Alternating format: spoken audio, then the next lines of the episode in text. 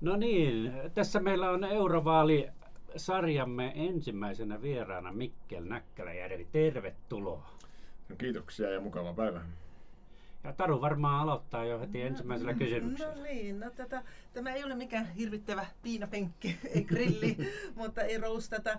Mutta ihan sä oot ollut, tämä on jo nuorelle miehelle toinen eurovaaliehdokkuus. 2014 oli. Öö, ei ollut. Etkö en ollut? ollut. Etkö Edus, ollut? eduskuntavaaleissa olin Eduskunta, viimeksi. eduskuntavaaleissa Joo. olit ehdokkaana ja silloin ääniä tuli Silloin tuli vai mitä se oli, 6500 niin, Lapista niin meidän listan 2015. neljäs sija. Joo. Joo. Ja nyt valitsit sitten Euroopan parlamentin Suomen eduskunnan sijaan. Miksi näin?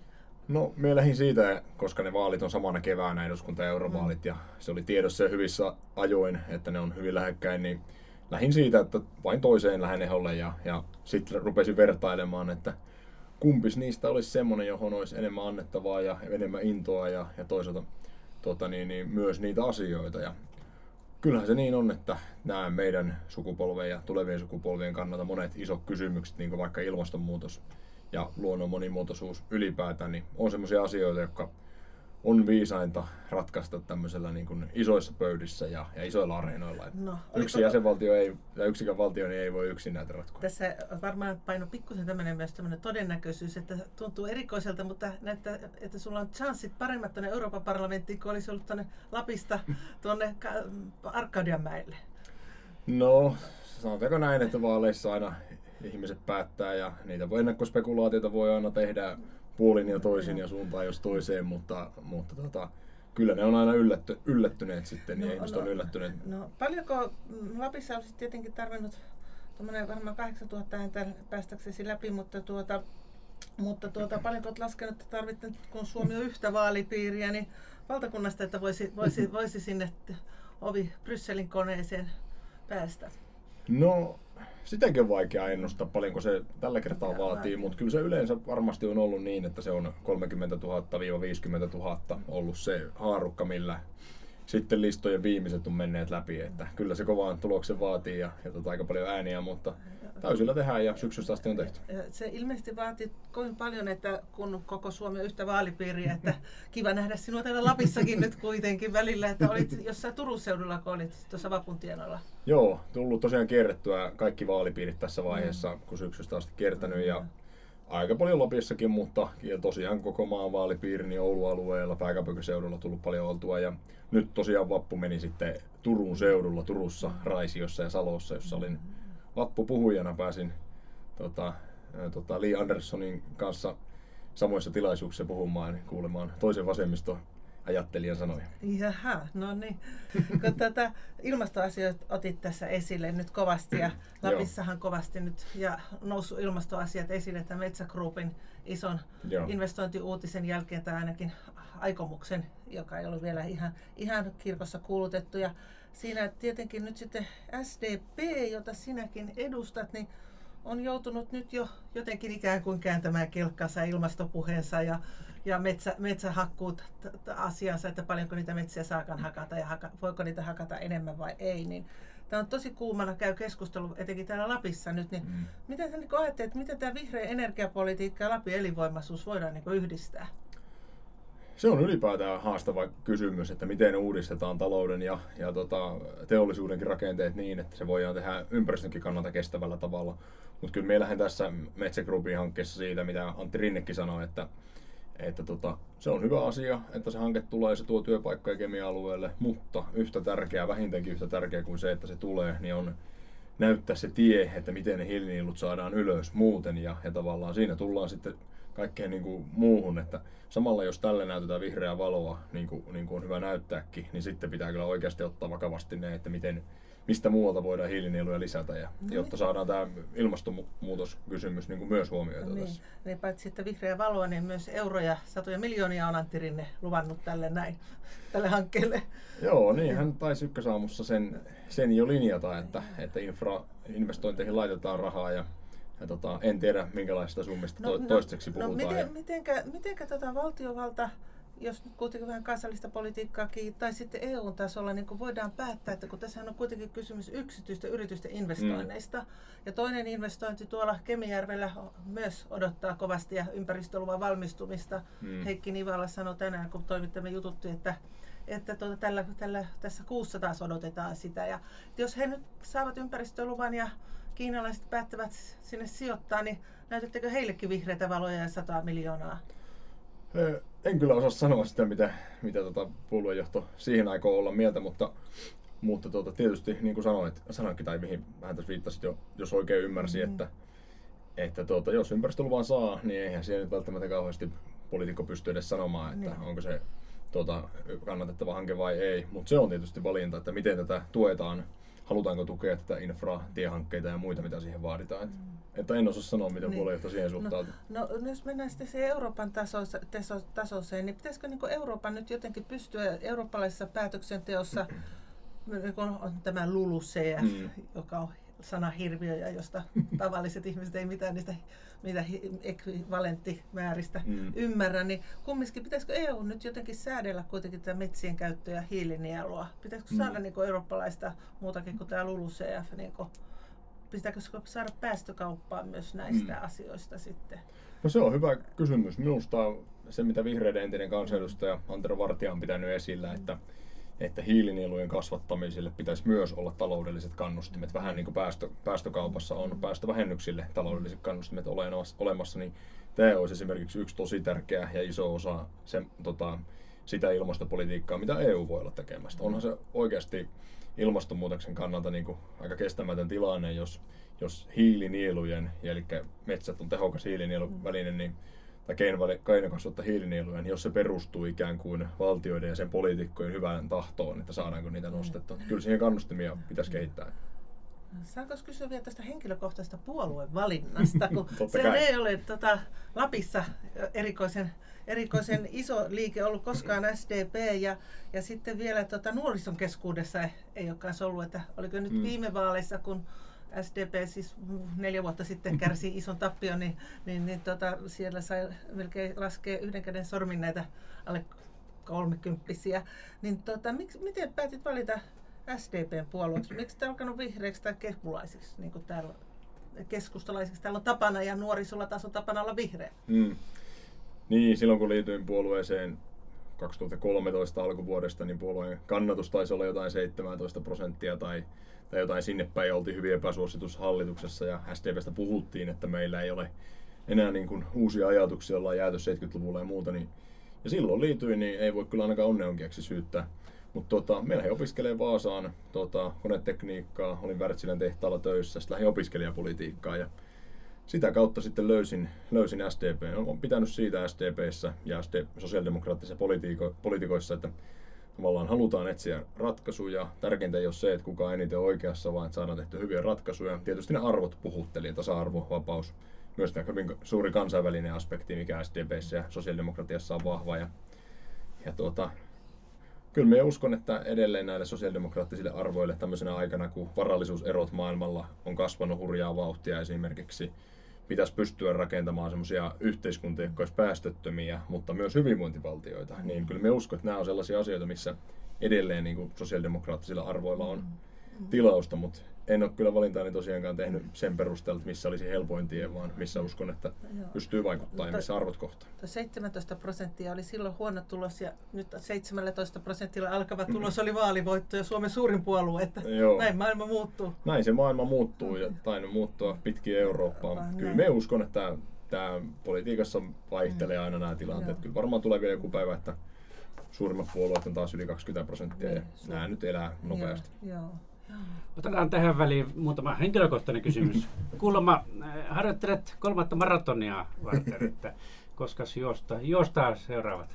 No siinä tuli pieni vastoinkäyminen, kun maaliskuun lopussa Kuusamossa salibändyturnauksen yrjäytin nilkan ja, ja tota, kuljin kepeillä pari viikkoa tässä vaalikevään. Siinä tuli pieni vastoinkäyminen ja vähän suunnitelmat uusiksi, mutta kyllä sitä voisi alkusyksystä yrittää juosta vielä. Kaksi on tosiaan juostu pohjalla, 2013 ja 2016 juossa. Okei. Mitäs muuta sä harrastat kuin juoksemista? No jääkiekko on ollut lapsesta asti se suosikkilaji ja tuolla Suomen ja Euroopan unionin pohjoisimmassa jääkiekkoseurassa tunturikiekossa on kyllä lapsuuden monet hyvät muistot tuota, tullut, tullut saatua. Tietenkin lukemista tulee paljon harrastettua, varsinkin nykyään koitan lukea muutakin kuin tietokirjallisuutta, kun politiikan parissa sitä tulee paljon päntättyä, vähän kaunokirjallisuuttakin no. koitaan aina välillä saada. No mikä on viimeinen niin. kaunokirjallinen? Se heti heräsi ajatus. No viimeisin, viimeisin ehkä tota, Saara Turusen sivu, sivuhenkilö oli, tota, yksi en muista oliko juuri viimeisin, mutta yksi hyvä, minkä viime aikoina lukenut. Tota, ja ehkä semmoinen kirja myös, mikä, tuota, eh, mikä on niin kuin hyväkin minunlaisen ihmisen lukea, joka ei välttämättä siitä maailmasta niin paljon ymmärrä. Sitten Selvestöön, missä kulimme kerran, niin se tuli nyt luettua ihan vasta uudestaan. Ja, ja tota, se on ehkä suosikkikirjani, lukenut se ainakin neljä kertaa. Aha, joo. Luetko äh, vanhalla tavalla ihan oikeita kirjoja vai sähkökirjoja vai peräti kuuntelukirjoja? Kyllä me ihan oikeita kirjoja luen, että, että tuota, kokeilin äänikirjoja, mutta että, tuota, ei se, emme innostunut, se on mukava lukea paperisesti itse. Että. Joo. Ää, milläs kulkuvälineellä se muuten seuraavan kerran, kun lähdet Helsinkiin, niin menetkö junalla vai lentokoneella? Seuraavan kerran tuota... Joo, se on kyllä hyvä kysymys. Nyt me Lapin kierroksella täällä kuljetaan junalla ja, junalla ja autolla. Enpä nyt muista kummalla meen. Yleensä pyrin menemään junalla, mutta välillä tulee myös lennettyä aikataulusyistä. Se on todettava. Joo. No, tota, mitäs mihin, nyt mennään tästä sinne Euroopan unioniin Joo. ja hyvin tämmöisiä ihanteellisiakin. Euroopan unioni on kovassa muutostilanteessa muuttunut tosi paljon tässä tällä viimeisellä parlamenttikaudella, täällä Euroopan parlamenttikaudella. 2014 ei ollut vielä, vielä turvapaikanhakijakriisiä ja eikä ilmastostakaan niin paljon puhuttu, vaikka tiedossa tietenkin oli, niin mihin, mihin suuntaan sä haluaisit muuttaa Euroopan unionia ja mikä se niin sun näkemys, visio siitä olisi? No joo, kyllähän se on nimenomaan se, että EU pitäisi olla iso näissä isoissa kysymyksissä, ilmastonmuutos, rauhantyö, talouden kysymykset ja sitten pieni pienemmissä kysymyksissä. Se on aika hyvä peri, perusperiaate, että ei säännellä tenon jokiveneitä, vaan, vaan tota keskitytään näihin isoihin tuota, aika ihmiskunnan ja tulevienkin sukupolvien kannalta isoihin kysymyksiin. Kyllä me haluaisin EU myös, joka entistäkin enemmän ö, pyrkisi nimenomaan, nyt EU on kehitetty aika pitkälti talouden ehdoilla ja sekin on tärkeää tukea talouden kehitystä. Mutta haluaisin kyllä EU, joka puuttuu entistä enemmän tämmöisiin niin sosiaalisiin kysymyksiin. Esimerkiksi sillä keinoin, että että tota, pyrittäisiin estämään veronkiertoa, yhtenäistettäisiin verokantoja, ve, tota, verokantoja ja verotusmalleja, erityisesti yritysverotuksen puolella, ja, jotta voisi tätä hyvinvointiakin olla rakentamassa. Ja kyllä minä tota, näen EUn tämmöisenä aikana, kun tosiaan Yhdysvallat sulkeutuu sisäänpäin, Kiina kasvattaa poliittista, taloudellista ja sotilaallistakin valtaansa ja, ja Venäjä meidän naapurissa tässä tota, on aika arvaamaton ja, ja epädemokraattinen, niin kyllä minä näen, että EU pitäisi olla vahva niin kuin vapauksien ja äh, ihmisten vapauksien ja oikeuksien tasa-arvo ja, ja näiden meille suomalaisillekin tärkeiden arvojen puolustaja niin kuin näissä maailman, maailmanpolitiikassa. Et, et tota, kyllähän EU on on tietysti maailman isompana taloutena, niin vaikuttaa kauppapolitiikan keinoja. Se on niin kuin hirmu tärkeää, mutta kyllä me haluaisin tiivistää EUn ulkopolitiikkaa myös ja, ja tota, vahvistaa sitä, että EU voisi edistää rauhan, rauhan tota, ylläpitämistä muuallakin kuin Euroopassa itsessään, missä se on kyllä onnistunut ja ehkä maailman historian onnistuneen projekti siinä mielessä. Pahalta näyttänyt taas vähän, vähän Irlannissa ja muualla.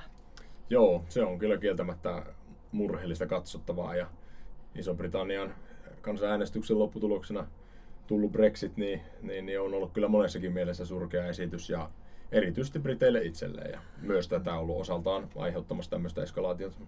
No minä vielä me palaan tähän ideologiaan.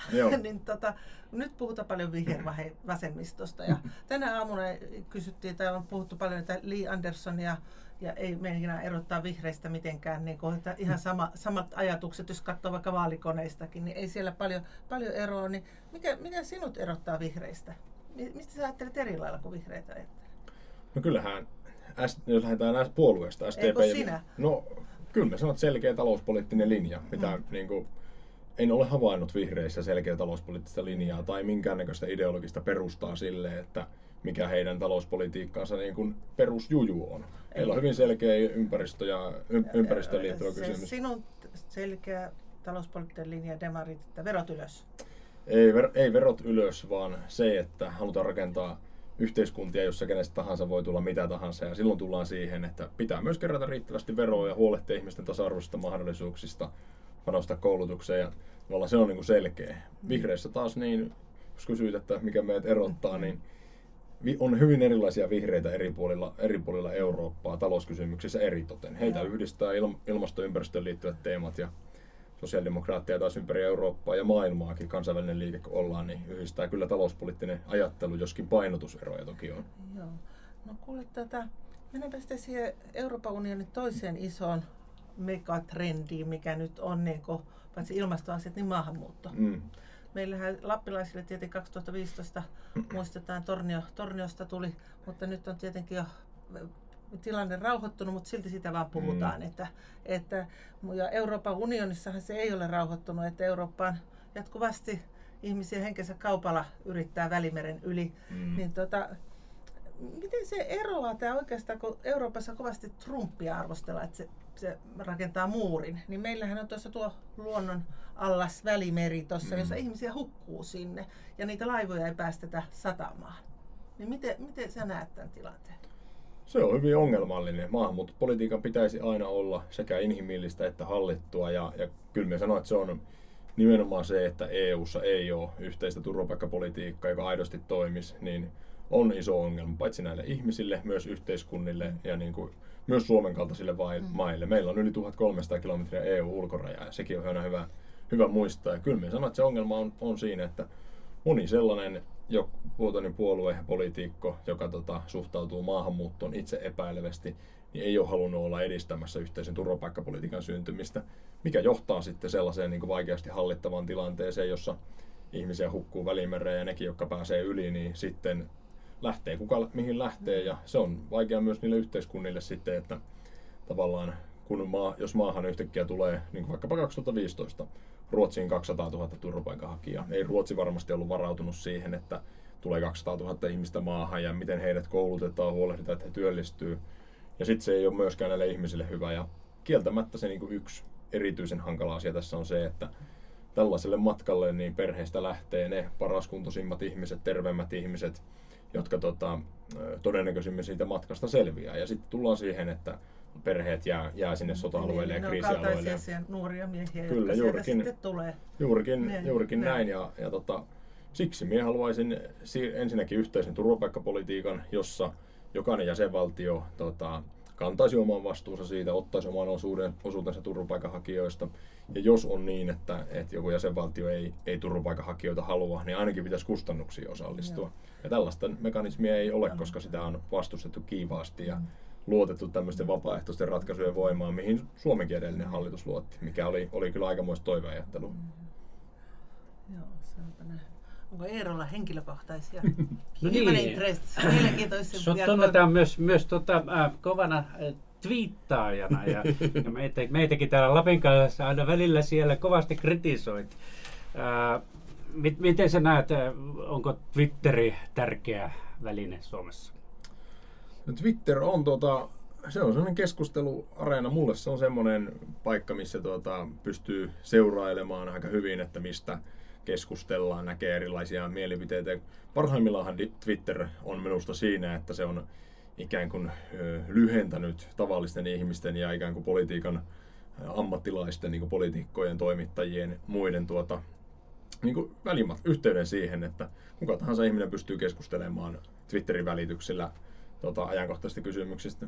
Mutta toki Twitter on media, jossa ei ole valtaosa suomalaisista Eikä ihmisistä eikä muunkaan maalaisista ihmisistä, niin ei tosiaankaan pidä ajatella, että jos Twitterissä on joku mielipide tai joku, joku tota, aihe niin kuin ylitse muiden, että se vastaisi kovastikaan tota, mitään kansan suuren enemmistön kantaa. Mutta kyllä se mielenkiintoinen keskusteluareena on. No tuota, vielä, vielä ihan tämmöistä konkreettisista hyötyasioista, tämmöisistä hienoista rauhanrakentajia ja kaikista muista hyvinvoinnin parantamista EU-sta, niin Lapillehan on kuitenkin, Lappiin on suuntautunut näitä rakennerahastorahoja ja mm. ESR-rahoja, niin Kyllä. aika paljonkin, kun olemme olleet tätä tätä, tätä aluetta, niin miten, miten sä uskot, että, että, että onko nämä hankkeet hyödyttäneet Lappia? Että täällä on aika paljon sellaisia hankehankkeita, että, mm. että hanke on parhaimmillaan työllistänyt sen hanketyöntekijän. Että ollaanko me osattu ottaa niistä kaikki irti ja, ja, tota, ja miten jatkossa? Mm. En tunne jokaista hanketta, että osaisin sillä lailla arvioida, että onko ne kaikki olleet onnistuneita tai eivät, mutta tota, niin, kyllä varmasti EUta ja EUsta saatavia tukirahoja voisi niin kuin enemmänkin hakea. Tämä on mulla käsitys, käsitys että tota, Itä-Eurooppaan esimerkiksi tiettyihin maihin, Unkarin, Unkarin Puolaan ja muihin, niin siellä merkittävä osa valtion budjetista tulee erilaista EU-varoista ja, ja erilaista EU-hankkeista. Tota, en tiedä, onko sitä täysimääräisesti sitten Suomessa mm. välttämättä osattu hyödyttääkään, mutta sehän sen idea on näiden rakenne tota, rahastovarojen, että, että sellaistenkin alueiden, jotka saattaa tukea tarvita semmoisen tasapuolisen alueellisen kehityksenkin turvaamiseksi, niin tota, on mahdollista rahaa hakea. Ja, ja tuota, kyllä sitä ihan hyvin pohjoisen Suomeen, Itä-Suomeen esimerkiksi voisi kuvitella, että monenlaiseen toimintaan. Ja kyllähän esimerkiksi korkeakoulut on paljon saaneetkin niitä. Ja, ja sinänsä se on ollut ihan, ihan kehittävää toimintaakin varmasti monelta osin, vaikka kaikkia hankkeita en tunnekaan. No, tuota, tällä hetkellä Mirja Vehkaperä taitaa olla Euroopan unionin pohjoisin meppi. Hmm, jos, ja tuota, jos sinut valitaan, niin sä oot saatat olla, olet todennäköisesti Euroopan unionin pohjoisin meppi ja oletko ilmeisesti sitten myös ainoa alkuperäiskansan edustaja siellä? No näin olisi tosiaan, että, että tuota, siltä, siltä näyttää, että, että jos tulisi valituksi, niin voisi hyvinkin olla, että olisi, olisi pohjoisin ja, ja ensimmäinen saamelainen meppi mm. minun tietääkseni. Ja, ja Eli tuota, Ruotsin puolelta ei ole ketään saamelaismeppiä? Ei ole minun tietääkseni ainakaan ollut. ollut, että, ollut joo. Et, et, et, tuota, siinä mielessä kyllä. Joo, no miten, miten sä uskot, että hyötyykö saamelais, saamelaiset jotenkin siitä, tai miten sä voit pitää e, ase, tämmöistä niin omaa tämmöistä etnistä mm. identiteettiä mm. niin esillä siellä? No, en tiedä, tarviiko sitä erikseen esillä pitää, että me olen mikä olen, ja, mutta tuota, totta kai puhuisin, saam, pitäisin saamelaisasioita, saamelaisiin liittyviä ihmisoikeuskysymyksiä, niin kuin muitakin ihmisoikeuskysymyksiä, niin pitäisin esillä myös siellä sitten EU-parlamentin politiikassa. Ja ylipäätään mulla kiinnostaa arktinen politiikka kovasti ja mm. uskon lisäksi, että, että painopiste tulee niin kuin maailmanpoliittisesta tilanteesta johtuen niin kuin siirtymään myös jonkun verran tänne pohjoisen suuntaan EU-ssa. Että mm. kyllähän tämä arktinen alue alkaa olemaan aika kiinnostavaa niin kuin myös geopoliittinen kysymys, kun katsoo, että se kiinnostaa sekä Kiinaa, totta kai Venäjää, Yhdysvaltoja. Ja tota, me tää, suomalaiset, Suomi täällä täällä eletään ja, ja tota, ehkä tästä alueesta jotakin ja alueen erityistarpeesta muun muassa luonnon suhteen niin jotain ymmärretäänkin. Onko sinulla muuten poroja? Kyllähän mulla on poroja. Ja, ja, ja poromerkki, minkälainen? On, on poromerkki, tota, miten se pitäisi piirtää se, että no, no, sen no, saisi sais, sais no, oikein, mutta, mutta tuota, on jo poromer, poro ja poromerkki on ja isä näitä poroja pääasiassa no, no, hoitaa. Sitä meinasinkin kysyä, että kuinka nyt vaalikampanjan aikana ja jos mahdollisesti Brysseliin lähdet, niin miten porot hoituvat? Kyllä se isä näistä pääasiallisen vastuun on kantanut, että osallistun kesäsi aina osaan merkityksiin ja nykyään kun tuota, tuota, nyt erotuksetkin oli joulun välipäivinä, niin pääsin siellä käymään pari päivää, mutta kyllähän se tietysti on niin, että isä pääasiassa niitä hoitaa. Otatko kuivalihaa eväksi Brysseliin? Kyllä me ajattelin ottaa, joo. On tuossa, tuossa jääkaapissa kotona nytkin. Että. No niin. Kuinka usein se käy tuolla kotopuolessa Ina, Inarissa? No useammin tekisi mieli käydä, mutta semmoisen pari-kolme kertaa vuodessa, että, että joululomalla aina menen kotia äiti, äitin luo Inariin ja, ja tota, kesäsi yleensä kerkeää käymään. Ja kyllä me sitten tuota, niin monesti esimerkiksi pääsiäisenä käynyt, mutta kyllähän se on, kun, kun Rovaniemellä asuu ja Helsingissäkin on asuntoja, kuljen paljon Helsingissä töiden puolesta, kun osallistuu SDPn puoluehallituksen ja eduskuntaryhmänkin työhön, niin, niin, niin kyllähän se kieltämättä on, kun tätä väliä kulkee. Sitten on paljon muutakin reissua. Brysselissä käynyt EUn alueiden komitean kokouksessa nyt puolitoista vuotta. Niin, niin... sä tosiaan nyt alueiden komiteassa Joo. ollut puolitoista vuotta tässä jotenkin Joo. sellaisessa komiteassa, joka ei päätä yhtään mistään. Niin, alueiden komiteassa käsitellään kaikki EU-komission tekemät aloitteet ja, pyritään, pyritään tota katsomaan, että ottaako ne esitykset huomioon kaikki no. alueiden erityistarpeet. Sehän se ajatus siinä on ollut, että kun on valtavan kokoinen alue, hirveän paljon erilaisia elämäntapoja, että ei se inarilaisen poromiehen ja tota, jonkun Barcelonassa asuvan kaupunkilaisen elämä niin ei välttämättä muistuta kovinkaan paljon toisiaan, niin sitten pitää katsoa, että Brysselissä tehdyt päätökset on sellaisia, että ne ei niin tarpeettomalla tavalla vaikeuta tuota, no, no eri puolilla. kun, jos tulet valituksi tuota Euroopan parlamenttiin, niin silloinhan et voi olla enää alueiden komiteassa. En joo, Joo. ja se on muutenkin, mulla on Mm. semmoinen, semmoinen ajatus ollut, että niihin asio- asioihin, mihin sitoutuu, niin sitten niihin, niihin tota, tota, keskittyy, että ei myöskään pidä haalia itselleen liikaa. Että se on. Silloin pitää tehdä valintoja varmasti tämän alueiden komitean suhteen, jos, jos parlamentin ovet aukeaa. Okei. No sanopa tuota vielä, että kun nyt kuitenkin SDP on suurin puolue ja perinteisesti suurin puolue on saanut nimetä sen komissaarin, niin kuka olisi sun suosikki Suomen komissaariksi? No kyllä, minusta ylivoimaisesti pätevin ja sopivin Suomen komissaariksi olisi Jutta Urpilainen, entinen valtiovarainministeri ja, ja tota pitkän linjan kansanedustaja ja paneutunut nyt, nyt hyvin paljon maailmanpolitiikan kysymyksiin myös, kun ulkoministerin tota, erityisedustajana rauhantyössä, niin, niin minusta ylivoimaisesti paras olisi ja toivoisin kyllä, että Jutta Urpilainen siihen sitten tota, nimitettäisiin. Hyvä, kiitos. Selvä. Ja vielä ihan loppuun voisit sanoa sen, että kun sä käyt siellä kotipuolessa Inarissa, niin mikä on ensimmäinen asia, mitä sä teet siellä? No kyllä me tietenkin kotiamme ja, ja sitten äitin kanssa varmasti kuulumiset vaihdetaan teekupin ääressä. Se on monesti kyllä ollut ensimmäinen asia, mutta kyllä mulla semmoinen perinne on, että melkein heti kun kotia pääsen, niin pitää käydä kylällä katsomassa, ajaa kylän läpi ja katsoa, että onko sinne tullut uusia taloja tai, tai tota, miltä siellä näyttää ja onko ihmisiä liikenteessä. Ja kyllä ne on yleensä aika tyypilliset perinteet siellä. Ja talvella tietenkin sitten aina mielellään sitä pääsee vähän, käy vähän moottorikelkkailemassa ja, ja tota, kesäisin järvellä soutelemassa. Selvä, kiitoksia Mikki. Kiitos. Kiitos.